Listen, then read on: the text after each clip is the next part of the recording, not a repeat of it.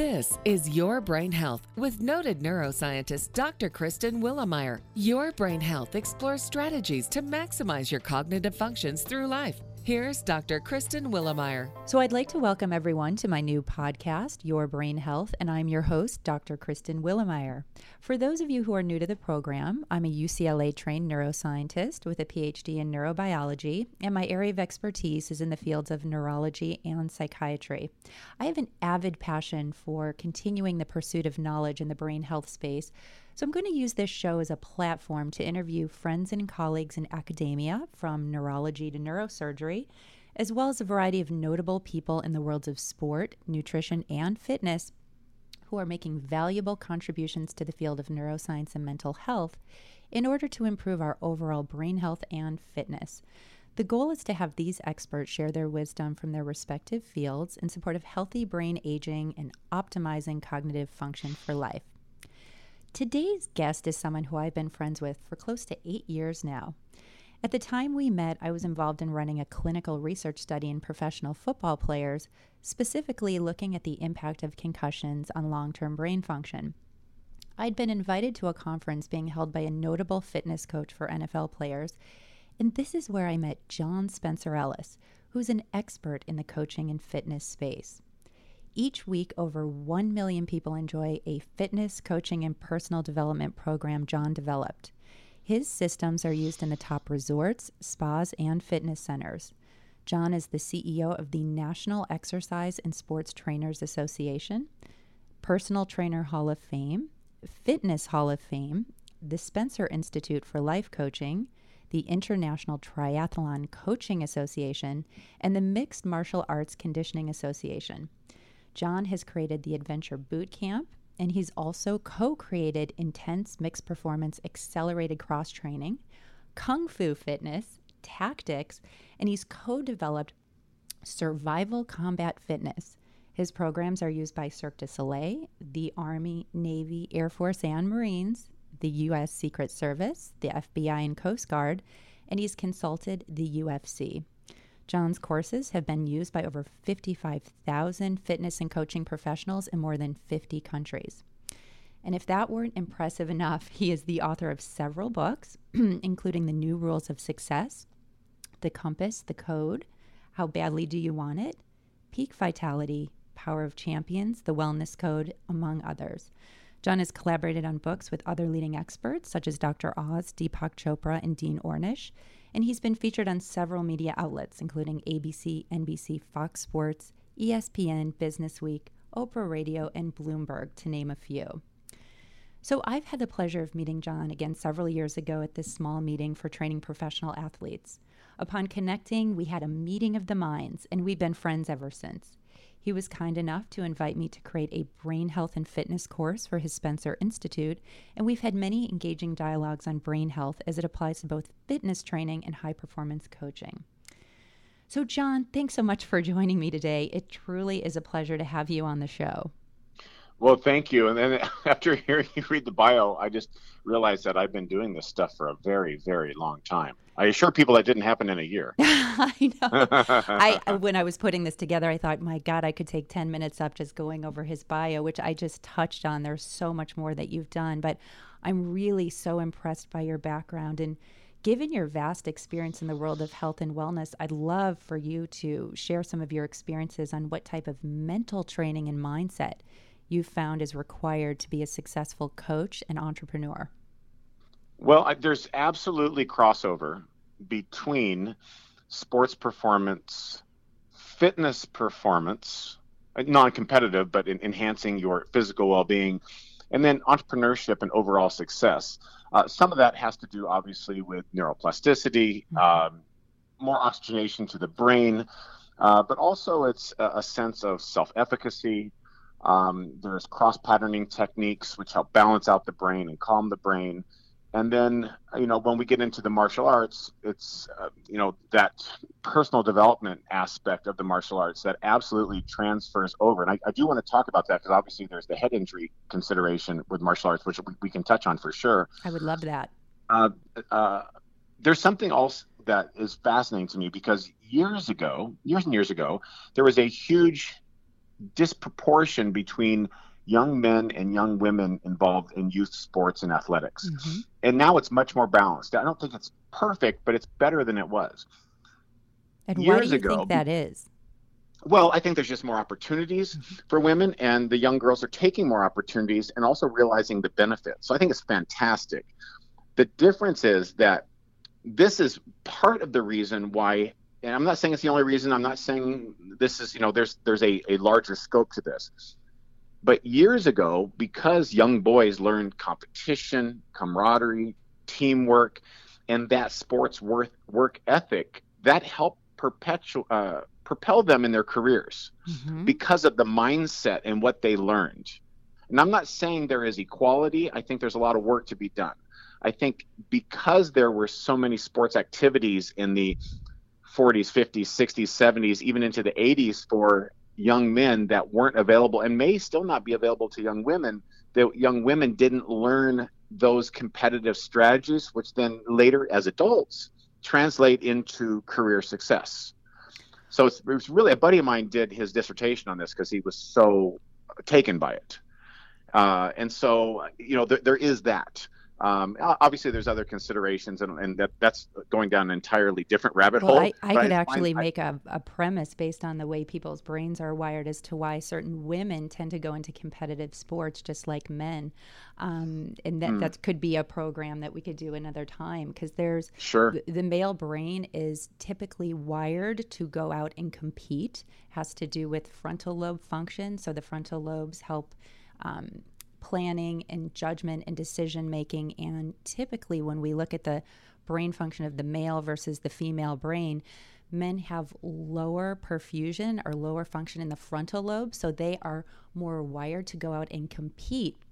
That hmm. competitive mm. edge helps to stimulate the frontal lobe. So there's actually sort of this inherent, perhaps, um, tendency maybe in, in the male brain to go out and do those things and it's not as wired in the female brain, but we're now seeing more females doing it, which I think is really extraordinary. And you, because you coach not just athletes, but entrepreneurs, you're probably starting to see, again, the crossover, these female athletes going into that female mm-hmm. entrepreneurial space. Would you agree?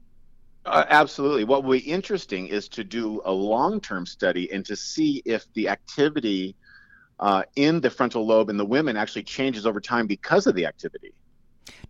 Oh, because of the sport that they're performing. Yes. That's yes. actually a great. That's that's actually a great idea. Can I ask you something? You know, and, and, again, this is how our brains are wired, and I can go off into these various topics. I found something that you've talked about called hemispheric integration, and I think you even touched on it when you were talking about your intro. Um, do you want to talk a little bit about that? Yeah, well, in, in, full transparency, I am not the leading expert in it. Uh, mm-hmm. Uh, Al Sargent and Marilyn Sargent, who are two of my mentors, developed the technology.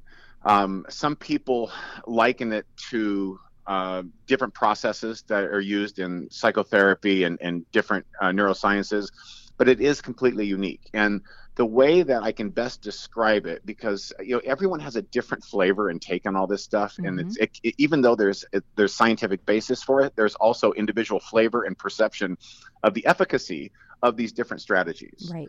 So here, here's the best way to describe it: is obviously when we have a peak experience in our life, we code that experience, mm-hmm. and the amygdala interprets that and creates a story associated with it. However, what happens is that in each hemisphere, the amygdala encodes it differently based on the unique experience in that hemisphere. And then people would say, well, you know, our brain communicates from left to right, and, and you know, you just need to be balanced and you'll be able to get the information you need to get the result you desire. That's not always the case. What happens is it's not dominance of left, I'm left, I'm left lead, I'm right lead. I mean, there, there is some of that. Right but it's a matter of sequencing. So if you recall an experience, maybe it's something traumatic in your childhood and it and it has caused you to have phobia X. It is highly likely that is it is coded completely different in one hemisphere as compared to the other. Mm-hmm. And when you go through this process of looking through each eye corresponding to the opposite hemisphere, of course, you can you and you ask a series of questions uh, provoking uh, visual, auditory, kinesthetic, olfactory, and gustatory responses and associations with that experience, and you cross reference it with the other hemisphere, you will find that the person has two completely different life experiences of that traumatic event right. coded differently in each hemisphere. And until you can understand, see, appreciate, and get an understanding of the meaning and the uh, symbolism and the interpretation of that data, you can't, until you do, you're not able to gather the image and the perception and the experience that serves you best going forward. Well, and I bring, does that make sense? I bring it up because I saw the, the video that you had done with her, and so this hemispheric yeah. integration is really integrating the right and left hemispheres of the brain. Um, so we think of the left brain as the logical side, and the right brain as your creative side, mm-hmm. and in your coaching space, you talk about sometimes you might lead with your left brain logical side or you may lead with your creative side. And you did something very unique where it was how you put your hands together. Right. No, that... one thumb right however you clasp your hands depending on if the Correct. right right thumb is over the left or left thumb over the right tells you how you lead in communication. And i thought that was fascinating and, the, and the thing is, it holds true always. So so just for for, for listeners, mm-hmm. clasp your hands together as you normally would, and just let whatever thumb cross over how it will. And because what you, me, you're going to have for, for everyone, you can do this. And so whatever thumb is on top, the mm-hmm. direction that points to, and you look at it in front, that's the hemisphere you lead with. So for me, let's take me as an example. I'm crossing my hands now. My right thumb is over my left thumb. What and you're looking, so you're looking, so it's pointing towards the left. Correct. So okay, so that means you would be a left hemisphere lead. And I'm a you're, gonna, you're more analytical. And I'm more analytical. I'm a neuroscientist. So does that yes. surprise you? Go, go figure. so, go figure. and, so, and and so this always now here's the thing that that in unto itself is different than the hemispheric integration, meaning you have a different interpretation. That's not always the hemisphere that would be dominant with an experience. Okay. That's how you like to gather data, and mm-hmm. it's how you like to share data or an experience the difference is if you have a significant other in your life and you are always coming at it from a logical linear perspective because Correct. that's your interpretation of the world right. and they are the opposite. They're they're creative imaginative colorful more organic in shape and you're trying to give them facts and figures. They're like whoa whoa whoa just give me the big picture. Paint it for me man So, you know, so and and that's and that's enough to have a communication breakdown in a relationship. But I think this is fascinating. So this element of coaching, whether you were working with couples or if you're an executive working with people in your office, and everybody did this, and you mm-hmm. recognize where your strengths were, and then. Mm-hmm. In trying to improve communication style between people, you'd want to learn how to phrase something so that somebody else could listen. So if if I'm left hemisphere dominant and I'm with somebody or have a partner that's left hemisphere dominant, we would probably understand one another one another well. Would that be appropriate to you, assume? You need to it's kind of like if someone's visual and the other person's auditory and they say, Don't you see what I'm talking about? And the other person says, You're not listening to me. it's it's kind of the same thing if someone is more of a visual or auditory or kinesthetic lead.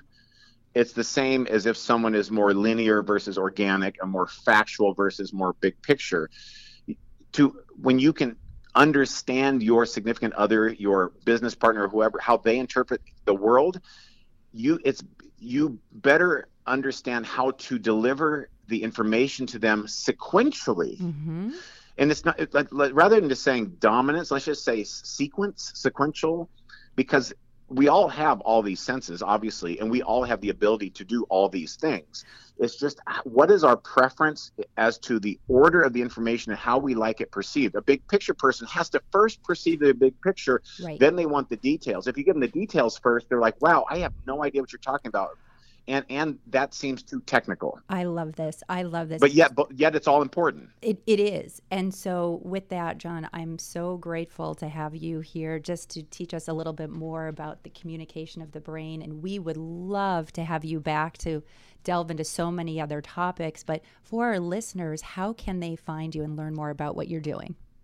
Uh, absolutely. JohnSpencerEllis.com, JohnSpencerEllis.com. And if they're interested in the hemispheric integration, that's part of the Life Strategies Coach certification, SpencerInstitute.com. Wonderful. John, it is such a pleasure speaking with you. I just adore you, and thank you so much for being a guest on my show today. You are welcome. Thank you. Our guest today was John Spencer Ellis, who shared with us information on hemispheric integration. This is a reminder of how brain coaching can be used to enhance our communication skills in both personal and professional relationships. I'm Dr. Kristen Willeumier, and thank you for listening. You've been listening to Your Brain Health with Dr. Kristen Willeumier. For more information or to contact Dr. Willeumier, visit drwilleumier.com. That's D R W I L L E U M I E R.com.